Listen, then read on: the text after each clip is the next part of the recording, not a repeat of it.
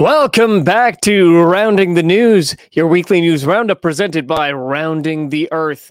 My name is Liam Sturgis, and I will be your host for today's show.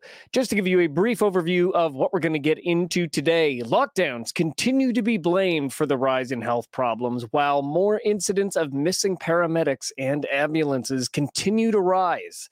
Item number two, we're going to revisit the underreported nature of the Johnson and Johnson and the AstraZeneca shots and why they remain not such a good idea. It's not just the mRNA shots causing us some problems. Third, we're going to briefly mention that VAERS has published the lowest number of new adverse events since the COVID nineteen vaccine rollout began. We're going to also mention how Anthony Fauci has indeed announced his retirement and what that might mean. Also, the fact that Donald Trump's White House is being blamed for pressuring the F D A to grant emergency use authorizations for the COVID nineteen vaccine products. Interesting. And a quick update on Brooke Jackson's Key Tam False Claims Act case against Pfizer and the F D A and Ventavia. A new brief has been filed in response to a motion to dismiss.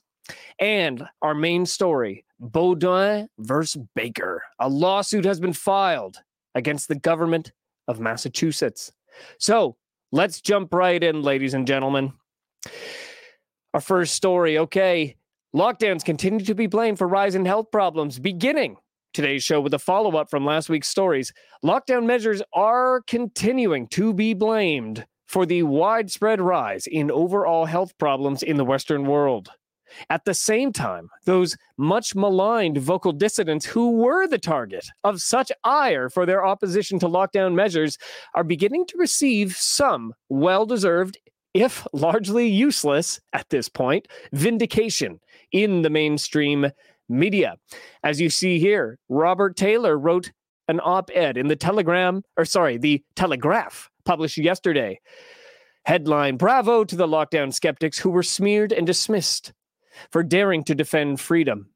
Yes, one of the most senior members of government during that whole lockdown business has finally admitted that the strategy was overdone, badly handled, and poorly communicated. The brave few that kept the flag for personal freedom alive.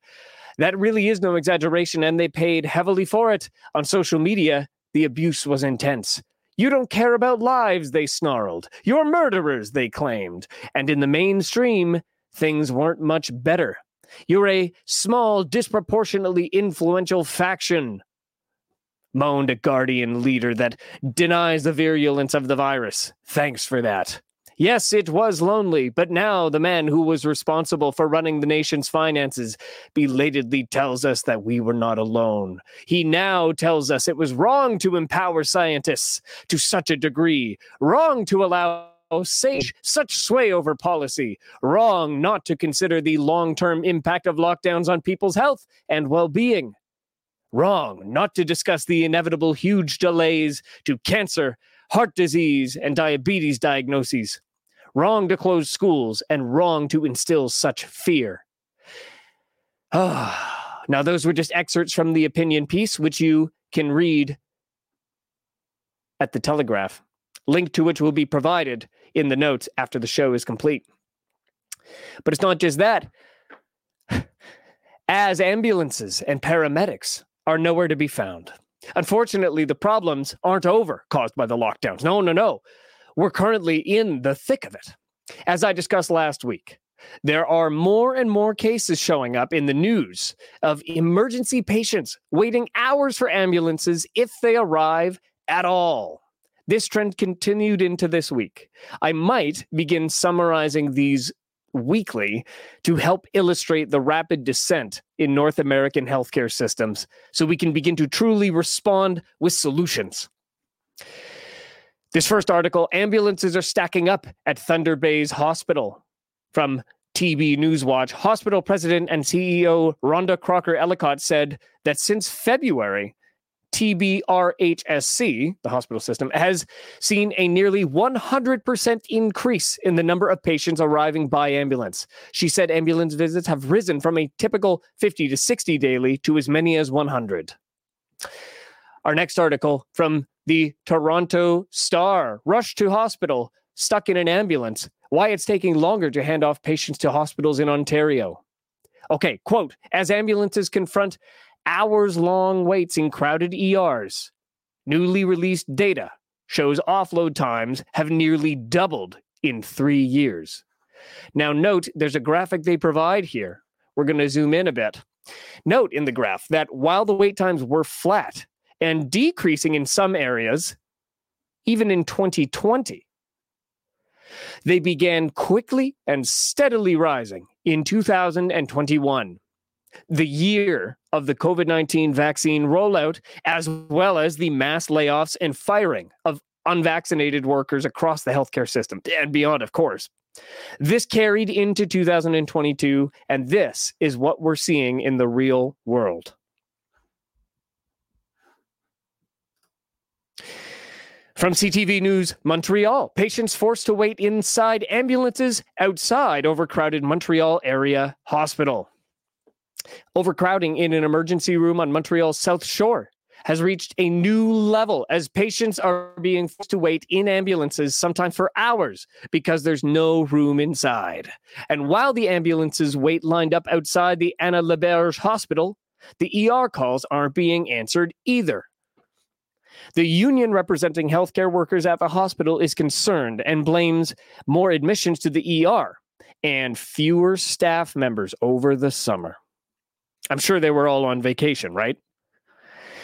In a statement, the Regional Health Board said a worker shortage and cases of COVID nineteen are slowing down their operations. Hmm. Yes, indeed, across Canada, this is taking place. Jumping over to the far western province.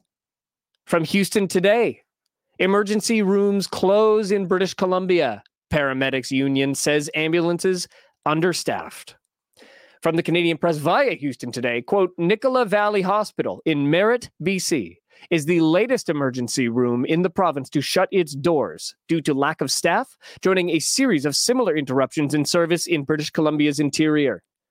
Services were also unavailable at the South Okanagan General Hospital Emergency Department in Oliver, British Columbia, where I have family, by the way. Beautiful wine country. A lot of older folks. Anyway, for about twenty-four hours this weekend, though it has since reopened. The closures come as the ambulance paramedics of B C released a statement criticizing the understaffing of ambulances, saying vehicles in Maple Ridge, the Fraser Valley, and Metro Vancouver have sat idle this weekend. Union President Troy Clifford says in a statement that this weekend has showcased a province-wide trend of ambulances sitting empty that, quote, seems to have no end. My point in showing you this many Canadian cases back-to-back, these varied stories from across the country, is to show it's not just province-wide, it's countrywide. It's also not just Canada, though, obviously. From W K B T News eight thousand. First responders sound the alarm. Rural communities in Wisconsin face E M S, emergency medical services, shortage. Quote, nationwide, rural E M S agencies are struggling to fill positions. I emphasize, nationwide. Over ninety percent of the rural E M S agencies are struggling with the shortages of personnel, said Chris Eberlein, the director of Gunderson Tri-State Ambulance. What used to be a pool of five to ten applicants has dwindled down to one or two, leaving current staff members working longer hours. I wonder what their current policies are on the COVID nineteen vaccine. But regardless, it's no single cause. There's a number of compounding issues that we're watching play out. But just note how it's the same story occurring in jurisdictions in across uh, across the entire continent of North America. Oh, okay. And then Johnson County Med Act to scale back operations due to staff shortages. From Fox four, Kansas City, W D A F T V, quote, Johnson County Med Act will scale back some of its operations due to staffing shortages. Davis said, while it's difficult to pinpoint what is causing staff shortages, the pandemic has put a major strain on many healthcare professionals. You don't say.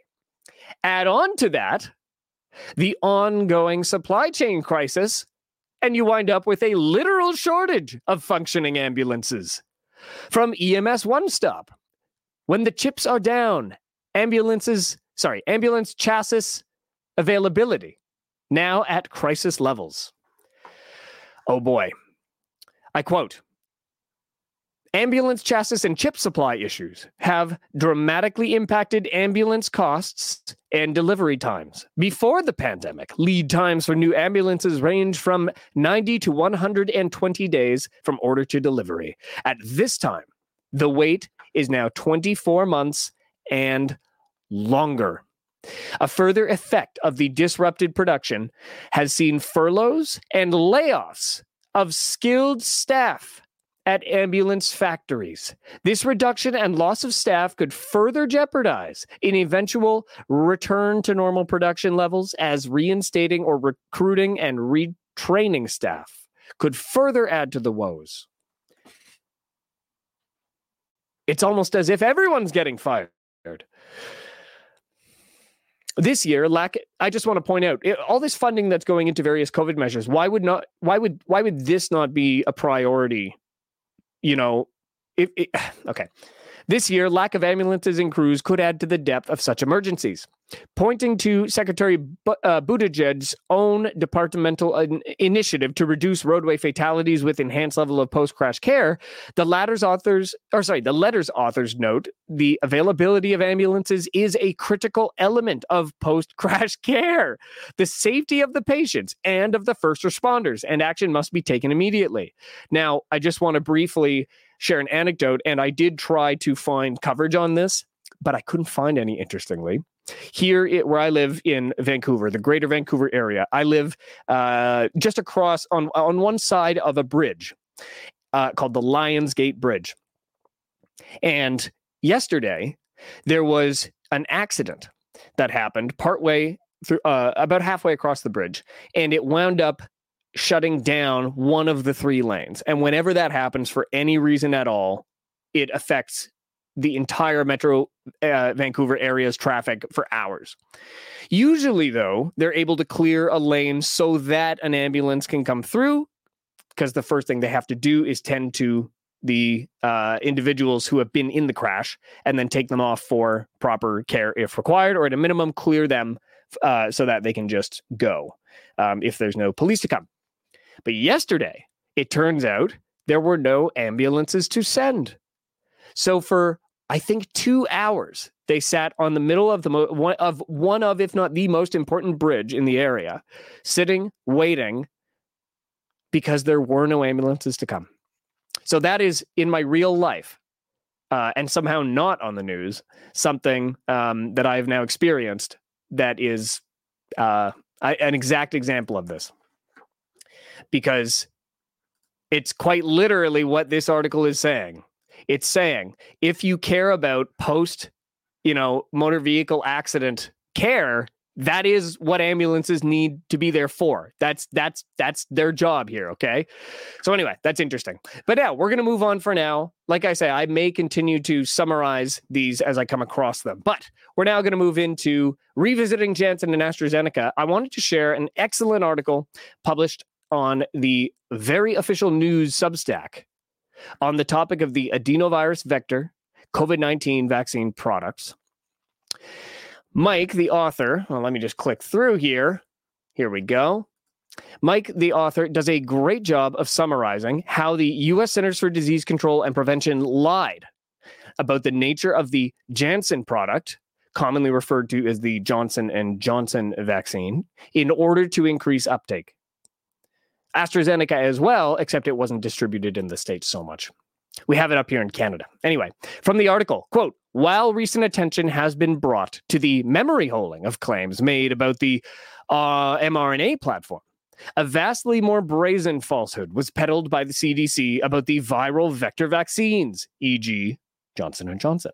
The C D C falsely assured the American public that the adenoviral vector vaccines, Domestically, Johnson and Johnson did not insert genetic material into cellular nuclei during the eight-month period during which the majority of recipients were given the shots. This was known to be fake the entire time and, in fact, is the obligate mechanism of the drug. Read the full article on very official news dot substack dot com, and thank you to Mike for his excellent work. A quick update now over to our weekly VAERS summary. Welcome to Eagle eighty-eight. Uh, the headline I have written down here, VAERS publishes lowest number of new reports since the beginning of the COVID nineteen jab rollout.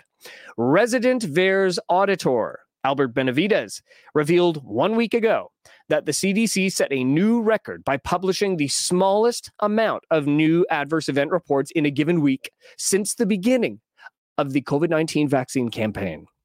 The Vaccine Adverse Event Reporting System, or VAERS, is updated once weekly on Fridays, publishing reports submitted by healthcare practitioners, the pharmaceutical companies themselves, or patients receiving the injections, detailing adverse events occurring after a vaccine is given.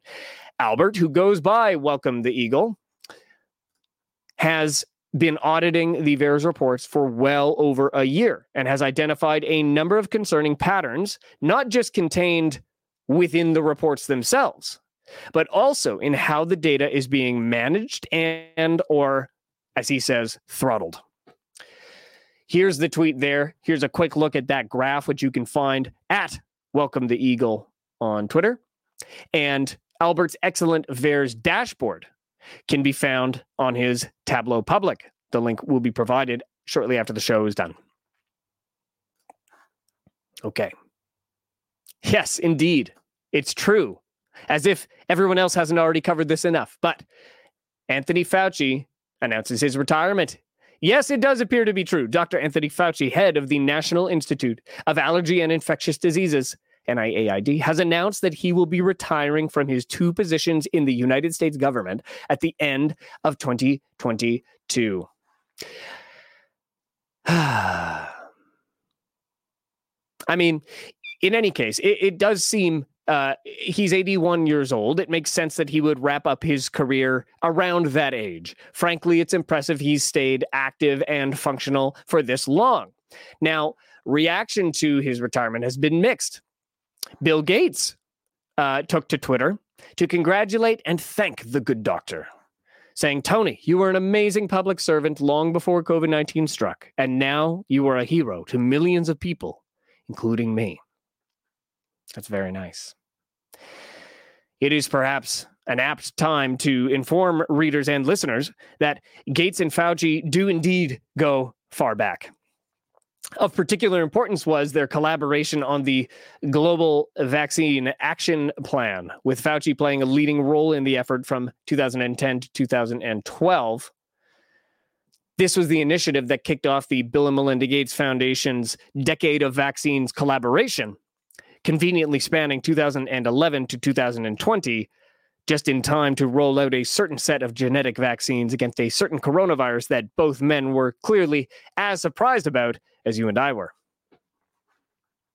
Now, for his part, Senator Rand Paul of Kentucky warned Fauci that his retirement would not prevent him from cooperating in what will ostensibly be a full-throated investigation into the origins of the SARS-C o V two virus and the public health crisis that followed. Now, just last month, Fauci had indicated that he planned to retire by the end of President Joe Biden's term, presumably late twenty twenty-four or early twenty twenty-five, but that he may do so sooner. It's unclear whether he knew at that time that his exit would be very much sooner indeed. Another way of asking the question is this, though. Has the level of alarm within the walls of the National Institutes of Health, the C D C, and the White House finally become palpable? One of my favorite Canadian alternative news personalities is Viva Fry. And I thought he did an excellent job of exploring why things may be getting awfully uncomfortable right now for those senior officials who pushed the jab with unnatural force. Just going to pull up a little video here to share with you. Let's see if this works. That was not the one we want to get. Fauci announced his resignation effective December. Some people already thought the timing of that was curious because many people are expecting a red wave. Many people are expecting Republicans or the G O P to retake control of the House um, and the Senate, I think, if I'm not mixing up my terms. So some, so some people, people thought, oh, you know, Fauci wants to get out before the heat comes down, but that won't do anything. And you got, uh, you got people, you know, advance warning, Fauci, keep your emails. Keep your calendar free. Uh, enjoy your retirement, but you might be testifying. You got people, some people, so some people are hypothesizing Fauci announcing his retirement before there's a change in control of, of the government, which might put Fauci under the political limelight. That's one way of looking at it. Then today, by the way, then today, Politico publishes this. Is it today? What, what day is it? Yes, August twenty-fourth, this morning. That's it. Yeah, I'm going to transition right out of his uh, story there and into my own covering of the same story. Once I can stop the screen there, share this screen here. Okay, so credit to Viva Fry. Um, yeah, so here's the part two of that. Something I've been predicting uh, or agreeing with friends such as Joe Giannotti and others who have been predicting that it's all Trump's fault as far as the COVID shots go. But specifically, though, hold on. What is Trump's fault, you may you might ask? The COVID nineteen vaccines, right? Oh, hold on here.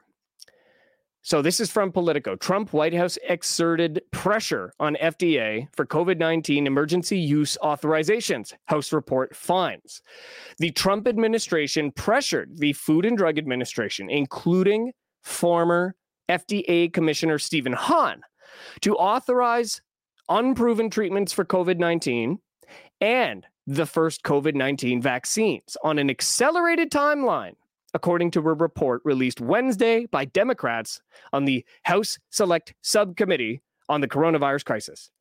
Okay, now, to be clear, the allegation covers not just the COVID vaccine efforts, but also the discovery and dissemination of preventative medicines and treatments for COVID nineteen.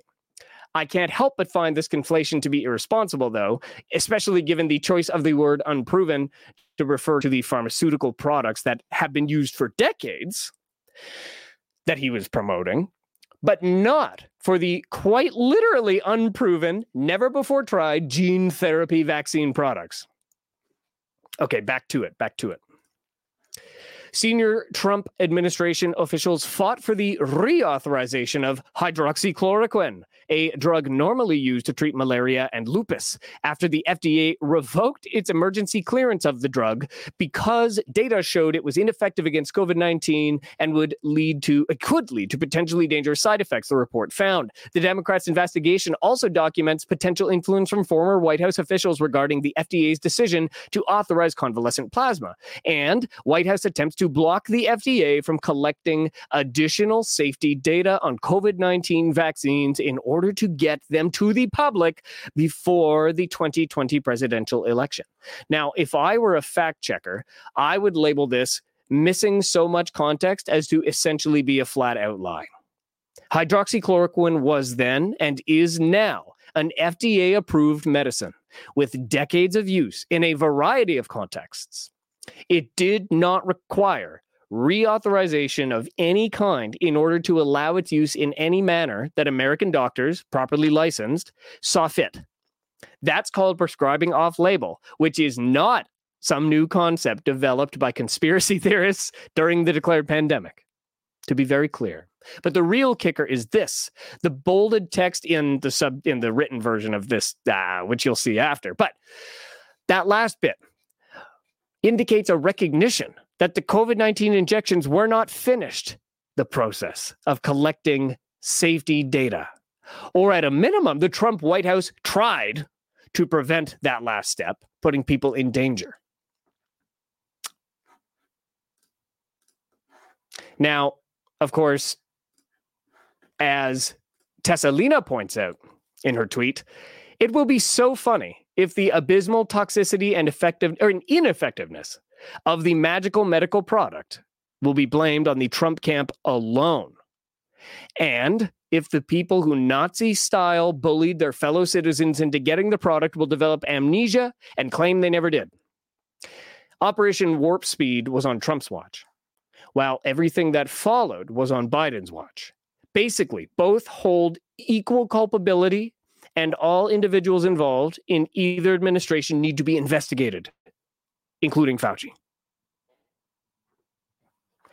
Speaking of proper investigations into things, Brooke Jackson's whistleblower case, a new brief has been filed.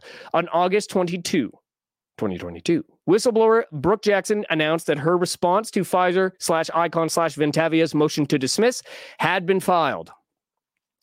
For those who have not yet had a chance to hear Brooke's story uh, and the scandal underpinning it, I encourage you to check out our roundtable discussion we had with Brooke and lawyer Warner Mendenhall from two weeks ago, titled Fraud, a COVID nineteen Vaccine Summary.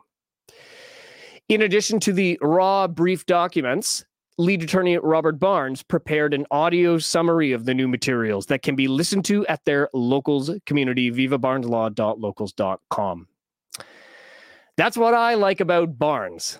Not only does he entertain, he also takes the opportunity to educate his audience whenever he can. On that note, I'd like to take this opportunity to thank our sponsor for this episode, the Institute for Practical and Applied Knowledge. I PAC E D U is part of the shift away from traditional educational institutions with courses from high-quality instructors at the top of their fields. Today, we at Rounding the Earth are featuring a course called Ecology for the Masses, Classical and Modern Concepts of Ecology with an emphasis on evolutionary dynamics. The fall program will run Mondays at one p.m. Eastern Standard Time, led by Bruce Stephen, P H D. Sign up for this course and any of the other wonderful courses I PAC E D U offers and receive five percent off the price of admission when you use coupon code EARTH at checkout. I think I just might. Ah. And you can find all the ways to support Rounding the Earth on our official sponsor slash partners page by clicking the button below. I will say we've had fantastic feedback so far from our sponsors uh, with people and audience members as well, saying that they are signing up, in fact, for these courses and bu- buying bottles of wine from, uh, uh, from Blood of Tyrants. So thank you for doing that. Now, back to the show. To our main story for this week. Okay. Lawsuit filed against the governor of Massachusetts. Yes, indeed. On August twenty-second, twenty twenty-two, John Beaudoin filed a lawsuit against Charles D. Baker, governor of Massachusetts, and a number of senior health officials in the United States District Court in the District of Massachusetts. This is a big one. Despite increasingly widespread understanding that the COVID nineteen vaccines have been causing severe injury and death, it is very difficult to overcome the dismissal of the correlation does not equal causation mantra. And it's true, correlation does not equal causation. In the past, however, the precautionary principle leaned in favor of skepticism towards pharmaceutical products, with patients told to carefully monitor themselves for new health events occurring after they start a new drug. In the case of the COVID nineteen vaccine products, though, it seems regulators are dead set on dismissing as many suspected cases of injury as possible in absence of damning, undeniable evidence. Well, John may have given them that this week. Now, John Beaudoin has been investigating the state of Massachusetts' response to the COVID nineteen pandemic for a while now. He writes under the pseudonym Coquin de Chien on Substack, where he has published a tremendous wealth of information along his way. Quote, thus far, Coquin de Chien, or C D C, showed that twenty twenty was a year of respiratory deaths And twenty twenty-one was a year of circulatory system deaths. What happened as of January twenty twenty-one that caused so many heart attacks, brain and G I hemorrhages, strokes, clots, sudden kidney failure, and accelerated tumor growth? Got any idea? Now, on August nineteenth, John shared a preview of the lawsuit to come, specifically the contents of Exhibit F of the filing. Continuing to quote, C D C, Coquin de Chien specifically, showed fraud in many deaths, such as fentanyl overdoses and blunt force trauma deaths being labeled as COVID nineteen by Massachusetts medical examiners. Even more insidious is the absolute refusal of medical examiners to blame the C nineteen vaccine as a cause of death, even when the onset of symptoms was minutes after the injection, and death took a few weeks to slowly degrade a human being in pain, then coma, then forever gone from Earth. By his account, this process has entailed thousands of hours of research, documentation, legal analysis, data forensics, first-person and second-person interviews, statutory legal research, and emotionally charged anecdotes of loss of family members, friends, and coworkers, which culminated in his formal filing on the twenty-second. Now, let's break down the suit. Who is being sued? So the defendants in this case are Charles D. Baker, the governor of Massachusetts, Margaret R. Cook, commissioner of the Department of Public Health, Mindy Hall, the chief medical examiner, Janice Y. Grivetti, Michelle N. Matthews, Robert M. Welton, and Julie Hall, medical examiners. What are they being sued for? Well, um, Specifically, they're being accused of violating the following federal laws. eighteen U S C ten thirty-five, false statements relating to healthcare matters. I'll just read the, the names, not the numbers. Fraud in connection with major disaster or emergency benefits. Fraud by wire, radio, or television. Detrimental reliance on false statements by third parties. Civil action for deprivation of rights. Conspiracy against rights. Deprivation of rights under the color of law. And Equal Protections Clause under the fourteenth Amendment of the U S Constitution. According to Beaudoin, the defendants have intentionally manipulated death certificates in order to mask deaths, sorry, in order to mask deaths likely caused by the COVID nineteen vaccines. They also attributed many deaths to COVID nineteen, when in reality, it was very clear that something else had killed them. In doing so, they played up the perceived danger of the COVID nineteen disease while downplaying the very real risks that come with the shots. This is a very serious problem, in no small part because it has direct ramifications for the entirety of the United States and, by extension, the world. Here's why. In his filing, Beaudoin describes how the U S Centers for Disease Control and Prevention and the Food and Drug Administration develop their own analyses based on data provided to them by state departments of health. This is specifically done using I C D ten codes, which are intended to capture health events using universal categories. I C D ten. Yeah, there you go. Because medical records were systematically being, uh, sorry, were systematically omitting I C D ten codes that indicated cause of death related to vaccination, while inappropriately adding COVID nineteen to a broad range of certificates, the federal government was receiving fraudulent data that threatened the integrity of their own countrywide recommendations. Beaudoin's allegations come following a long research effort to document these cases of fraudulent health records. His detailed brief, as seen on screen here, cites seven specific incidents, including Cassidy Baraka, a seven-year-old girl who died within a few days of the second dose, having reacted badly to the first and suffered agonizing pain until her death. Her death certificate simply read COVID nineteen. Preston Settles, a fifteen-year-old boy who collapsed on the basketball court, suffering brain death, and then his body dying after being pulled off life support shortly after, a highly unusual event for someone of his age. Diane Dubois, a sixty-two-year-old woman who died of a brain hemorrhage following the COVID nineteen vaccine. This was described in her medical records. But the I C D ten codes that would indicate vaccine-associated death were omitted from her death certificate. Brianna McCarthy, a thirty-year-old woman who died of a massive stroke only days after a COVID nineteen vaccination, whose death certificate was also omitted from, sorry, whose death certificate also in, omitted vaccine-related I C D ten codes. Eden McDonald, a seventeen-year-old girl who died of a massive acute intracranial hemorrhage with the same I C D ten code omissions. Uh, Helly Hodgson, no details on her case were provided in this brief.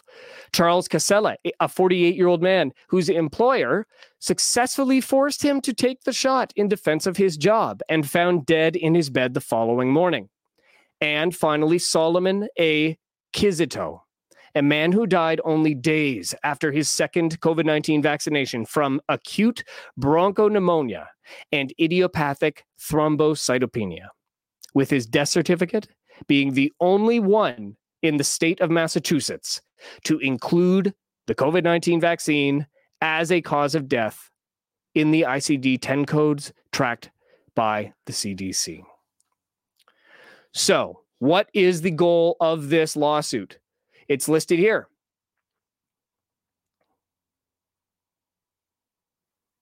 Prayer for relief. Okay, so these are the items being asked for. One, a halt to the COVID nineteen vaccination campaign in Massachusetts pending further investigation on these grounds. Two, access to the state's full immunization records database and the resources necessary to examine them, including a room in a state facility and a proper computer with Excel to be able to go through it. Three, access to autopsy reports and vaccination status of seven deceased children and adults, as listed above. Number four, measures taken to prevent the defendants from continuing to commit the alleged fraud. Five, correction of the death certificates that were incorrectly completed. And six, a public, televised, and otherwise distributed announcement from the defendants that fraud was committed and that the true threat from COVID nineteen was misrepresented, as was the true rate of death caused by the COVID nineteen genetic vaccine products. Now, as John explains in his article announcing the filing, it is likely that the state will move to dismiss the suit on grounds of standing. This means, if I understand correctly, that the government will claim he has no legal li- uh, legal ability to sue because John is not directly involved or affected by the alleged actions. This is a deeply flawed argument based on a highly problematic Supreme Court precedent from just after the nine eleven attacks, which is now widely misapplied to deprive Americans the right to sue their government for infringing their rights. In John's words, quote, "Thousands of Americans have lost cases on this procedural basis before ever being heard on a substantive basis." However, John is confident that he is in the right on this one, despite the procedural traps set to trip him up. Quote, "In Beaudoin v. Baker two point oh, standing is based on Beaudoin having been unenrolled from law school because of his refusal to vaccinate for COVID nineteen. Beaudoin's standing is based on denial of equal protection of the laws. He was singled out and refused the opportunity for a legal education that the COVID nineteen vaccination, oh, oh, forgive me, that the COVID nineteen vaccinated were offered. Time will tell if this is enough standing. The battle has just begun, and the substantive arguments are soon to be had if the twelve B six that is sure to come is survived by Beaudoin. I believe twelve B six is motion to dismiss." I highly recommend reading the whole uh, the whole filing, which is available at Via Veravita, via veravita dot com slash COVID nineteen dash fraud dash and dash vaccine dash lawsuit, which you don't have to remember because I will provide that to you in the written version of this news update shortly. Folks, thank you so much for tuning in. for listening to this weekly news update. I've had a lot of fun in this new format uh, last week and this week. As you may have seen, a Substack uh, version of this update was posted shortly after I aired last week's episode, and I'm going to do the same again this week. So that will mean you can read the script I prepared in advance of this video, complete with all of the references I used, which in this case was sixteen different references. And um, you will also be able to access, you know, additional visuals and things that I didn't put in this video that are in the article. And that will be in the description of this video. As I said before, you can go to rounding the earth dot substack dot com and look at the sponsors and partners page uh, to find out the best way to support the show. If you're watching right now on Rumble, please leave a Rumble rant, which is a paid comment in the right-hand little box there. And if you're on YouTube, subscribe to us, because once we hit one thousand subscribers, we can see if YouTube will grant us the rank of partner.